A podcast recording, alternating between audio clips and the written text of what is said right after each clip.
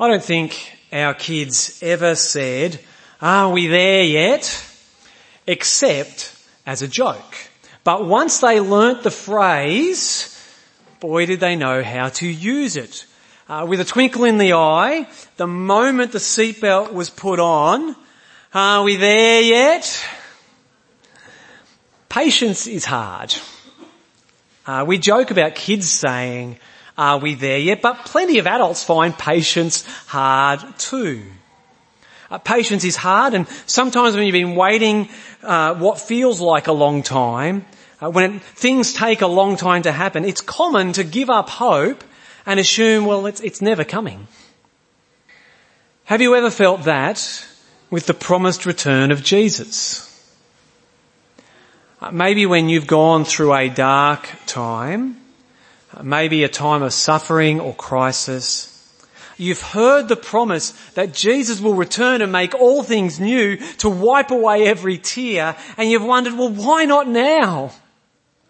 Why not before now? Maybe the return of Jesus doesn't cross your mind often at all. On the other hand, some Christians are obsessed with the return of Jesus. They've got charts and graphs that believe, they believe reveal the secret of when it'll be. Or the secret of the events and signs that will indicate the time is near.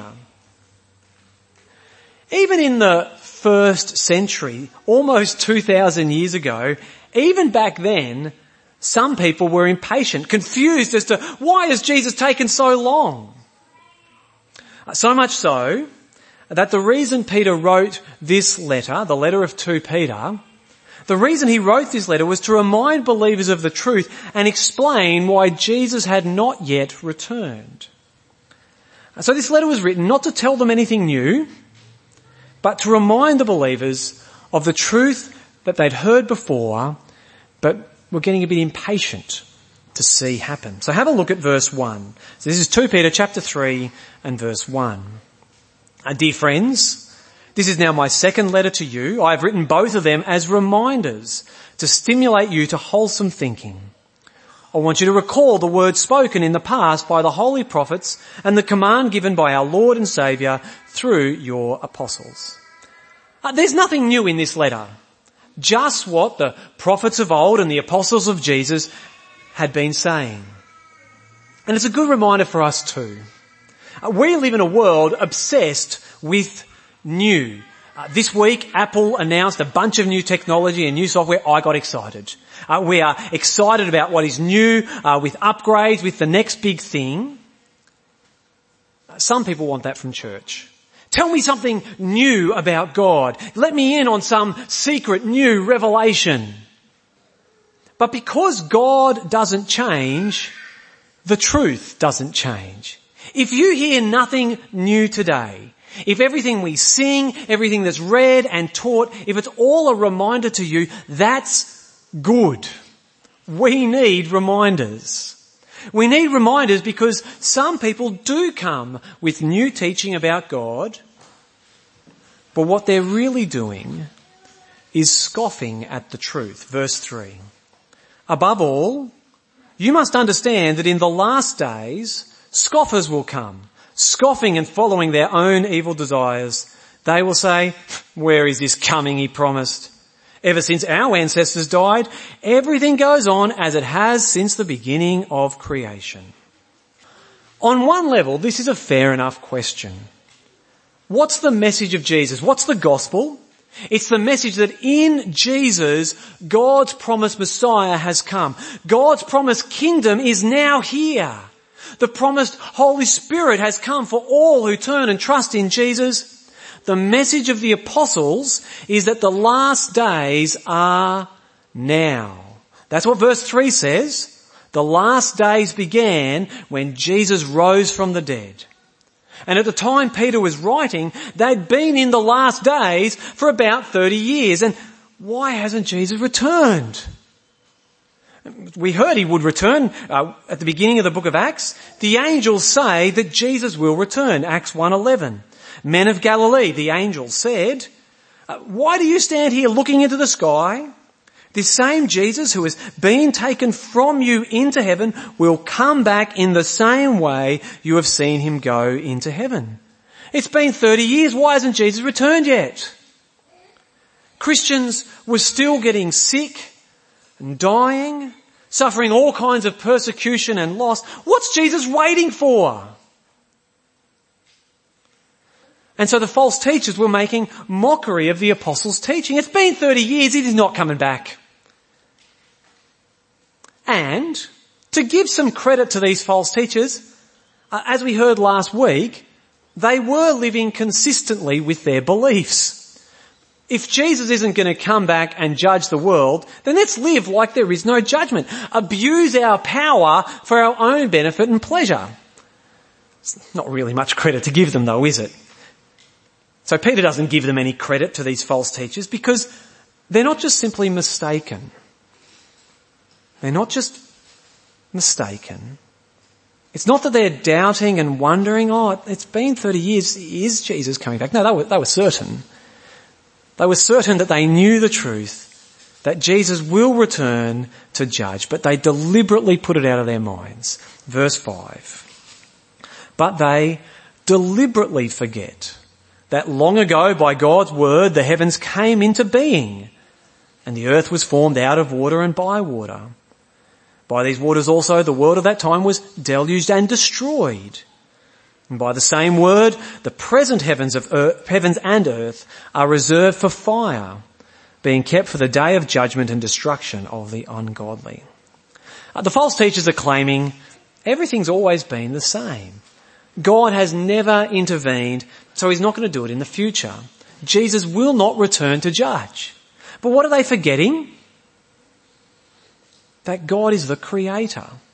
Verse 5, they forget God created the whole universe by his powerful word. God didn't sweat over creation. I sweat just pushing a lawnmower. That's not even making anything. God didn't even sweat to make everything. He spoke it into being. Uh, the language of waters, out of water, by water. Uh, Peter's picking up the description of creation in Genesis 1. Uh, probably a mix of Genesis 1 verse 2, the chaotic watery deep before God spoke, or Genesis 1 9, God separating the waters in order to prepare dry land, the land on which animals and people would live. The point is, everything hasn't always been this way. The universe had a beginning God created. But, secondly, more than this, God has judged in the past. And Peter continues with the image, the imagery of water. He brings to mind God's judgment in the flood. The point is, everything hasn't always been the same. God has judged. Putting those two things together, what does it mean? If God has judged before, if God is the powerful creator, He will judge again and this time with fire. If you look at verse 10 it says, uh, verse 10, but the day of the Lord will come like a thief. The heavens will disappear with a roar, the elements will be destroyed by fire, and the earth and everything done in it will be laid bare. Things haven't always been the same, and so things won't always continue the same. God will judge the world through fire. Fire, it's a picture of both judgment and refinement. Yes, we use fire to burn rubbish and we also use it to refine metals. Uh, when I worked for CSIRO, we used uh, some pretty serious fire. We had to wear these crazy insulated suits to go anywhere near it. Uh, why do we use this fire? We use the hot fire to purify and process iron ore. We're in Gympie, so we think about gold, don't we? We smelt gold to get rid of the rubbish and preserve what is pure. In the same way, God will judge and refine the world with fire. And it'll happen unexpectedly, like a thief in the night. Uh, our kids love the Find My Friends app on the phones. Whenever family is coming to visit, they love watching the little icon move along the map so they know when to expect them. But thieves do not share their location with you. They don't send an email asking if next Tuesday would be a convenient time to be robbed. Jesus will return. The fiery judgment of God will come like a thief in the night. But you might be thinking, okay, I, I get that it'll be unannounced and unexpected, but why has it taken so long? In Peter's days, it had been about 30 years, but now it's been about 2,000 years. Why so long? Well, it's not that God is slow. It's not that God's forgotten or he hasn't got a plan. It's because God has a gracious and loving plan to save. Verse 8. But do not forget this one thing, dear friends. With the Lord a day is like a thousand years and a thousand years are like a day. The Lord is not slow in keeping his promise, as some understand slowness. Instead, he is patient with you, not wanting anyone to perish, but everyone to come to repentance. God has a plan. The triune God has decided when Jesus will return to judge and save. And from God's perspective, it hasn't been that long. Uh, boys and girls, listen up. I've got some really bad news for you. It's going to be more than 11 months before Christmas comes again. And if you're three years old, maybe if you're more than three years old, that's a very long time. But if you're three years old, you may not understand the maths, but that is a third of your life that's got to occur before Christmas comes again. But kids, guess what? For adults, we're worried about how soon Christmas is coming again. We think we're going to blink and next thing you know the tree's going to be up and once again there are some people who can't wait. Uh, time is a matter of perspective, isn't it? And God isn't just older than any of us. God is eternal.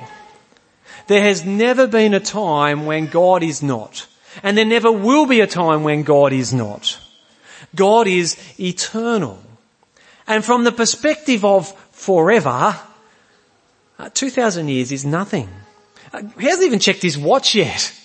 God knows when Jesus will return and he's not rushed.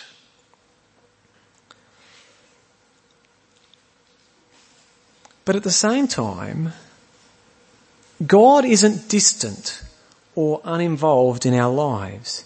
It's not that the eternal God sits back looking at history from a distance. No, one day is also like a thousand years to him. God is personally and intimately involved in every moment of your life. God is eternal and God is intimate. So back to Peter's question. Uh, we're wrong to think God is slow. Because of eternity, God is, God has an eternal perspective on time. God's not slow, He's patient. This means God has a purpose. Jesus hasn't forgotten to return. There's a reason why Jesus didn't return before Peter wrote this letter. A reason why he hasn't returned yet is because of salvation.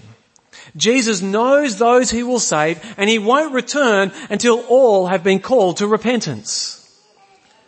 Jesus' patience means salvation. Jesus' patience means today is the day of repentance.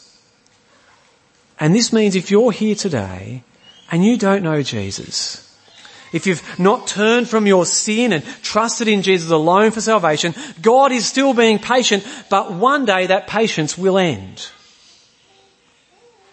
A day has been set when Jesus will return to judge the living and the dead, to judge the world with fire, and on that day the only way to be safe is to be found in Jesus, to be one of His people, trusting in Him. Today can be that day for you. Cry out to Jesus for salvation.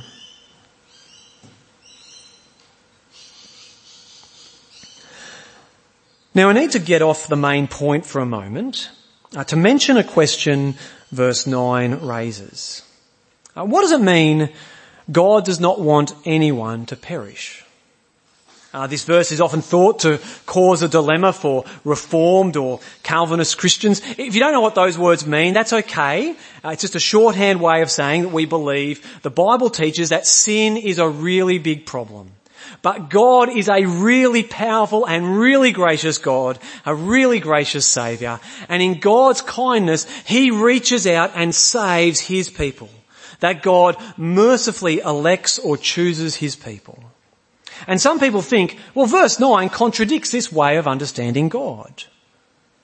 But I reckon verse 9, read out of context and in the wrong way, it's a problem whether you're Reformed or Arminian. Uh, either way, either way, it sounds like God wants to do something, but he doesn't or he can't.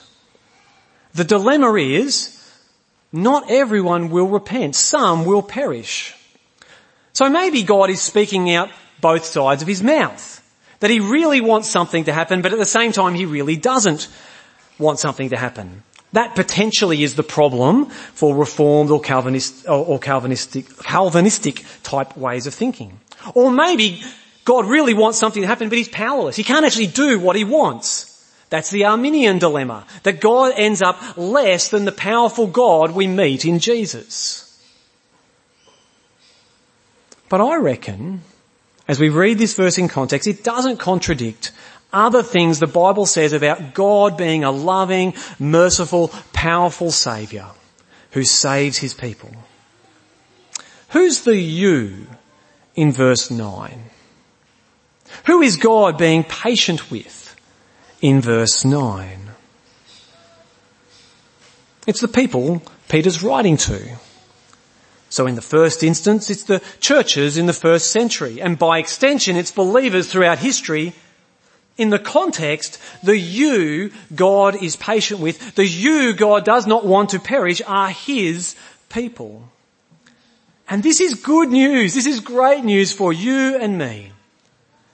If Jesus had returned 100 years ago, if that was God's plan, none of us would get to spend eternity with Jesus.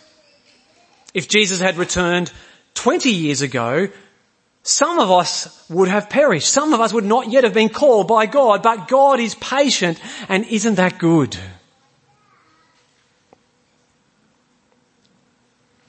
So far Peter's told us God isn't slow, but patient. Because Jesus is returning to judge the living and the dead. And if this is the case, if this is the future of the universe, that Jesus will return, the elements dissolved and the truth of everything revealed, how should we live? What should we be pouring our energy and attention into? Well, there are two things we're told to do.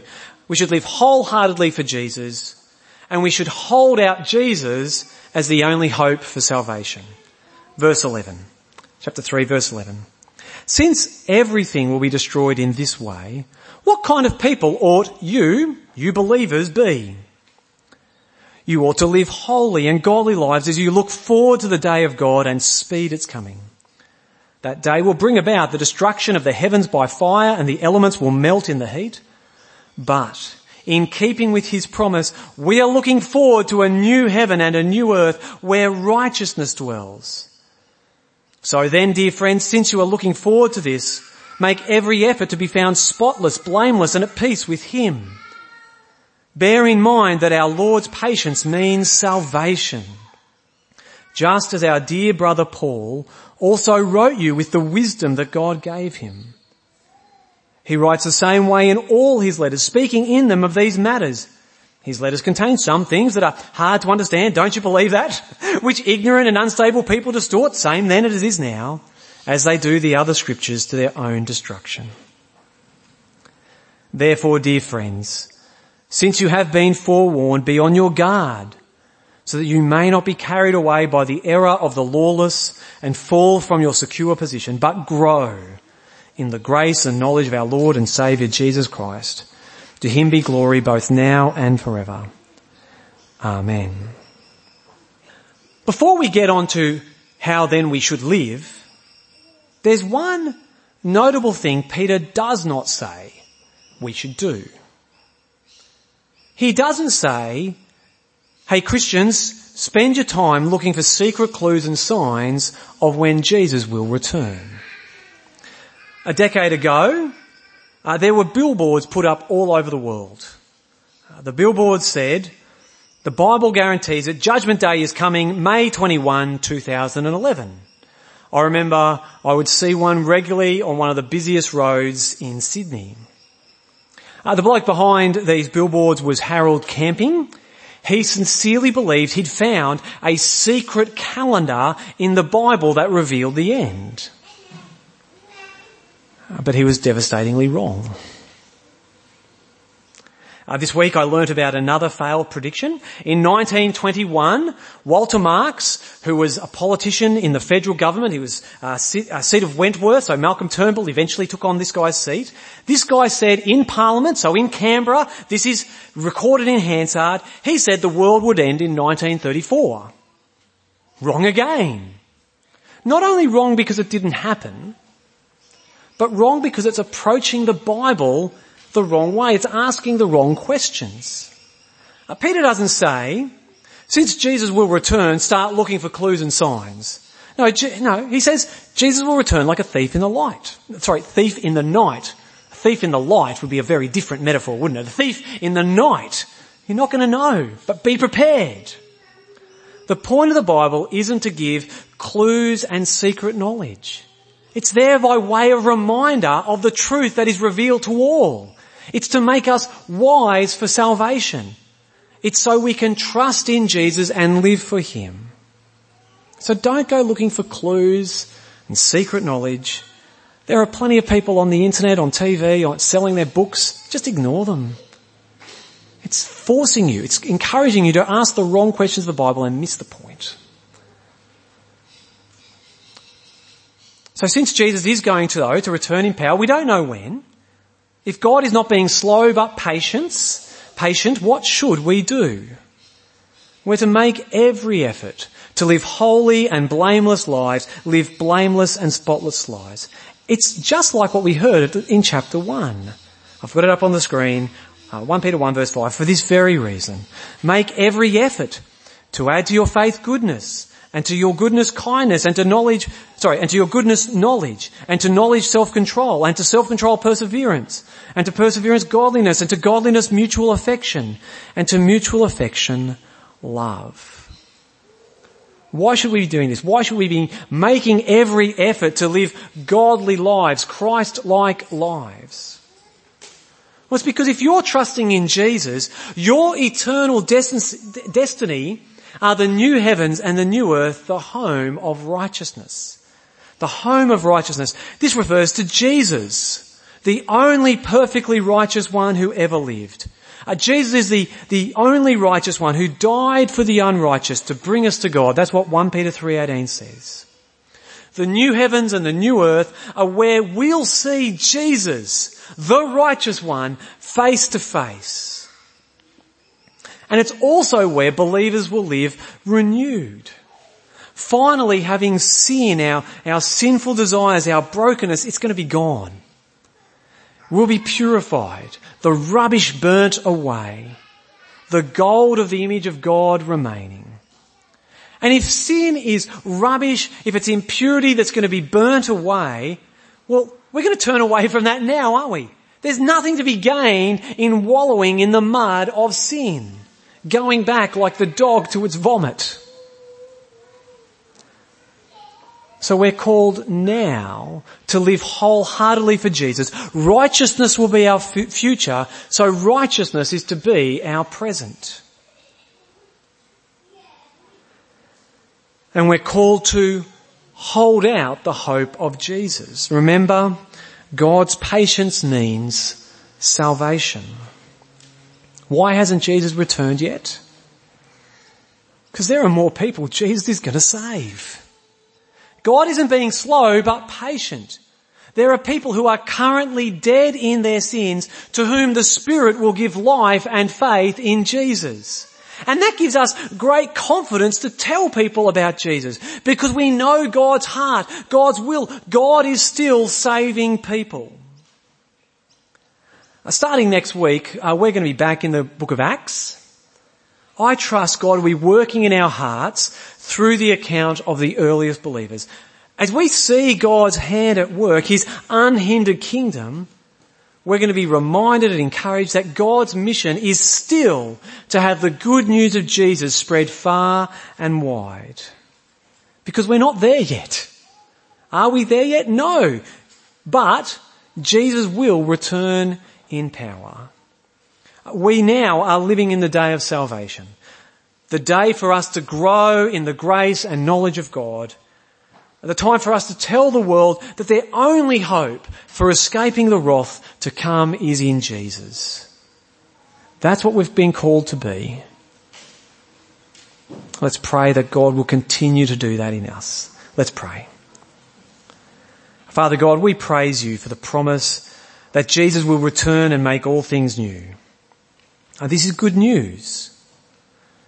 Because we live in a world feeling the force the pain, the impact of sin. And not only the world, but we struggle against sin. We feel the weight of our own sin and brokenness, as well as the impact of being sinned against. And so we cry out, come Lord Jesus. Please help us to not be distracted by those who would look for signs and clues for the return of Jesus. Instead, let us have our eyes fixed on Him May we live spotless and blameless lives, growing more and more like Jesus. And strengthen us to speak of Jesus, knowing your patience means salvation.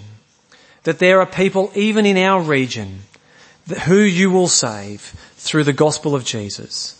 So please be doing this. Be saving many in our region and throughout the world. Please strengthen, grow and encourage us for Jesus' sake. Amen.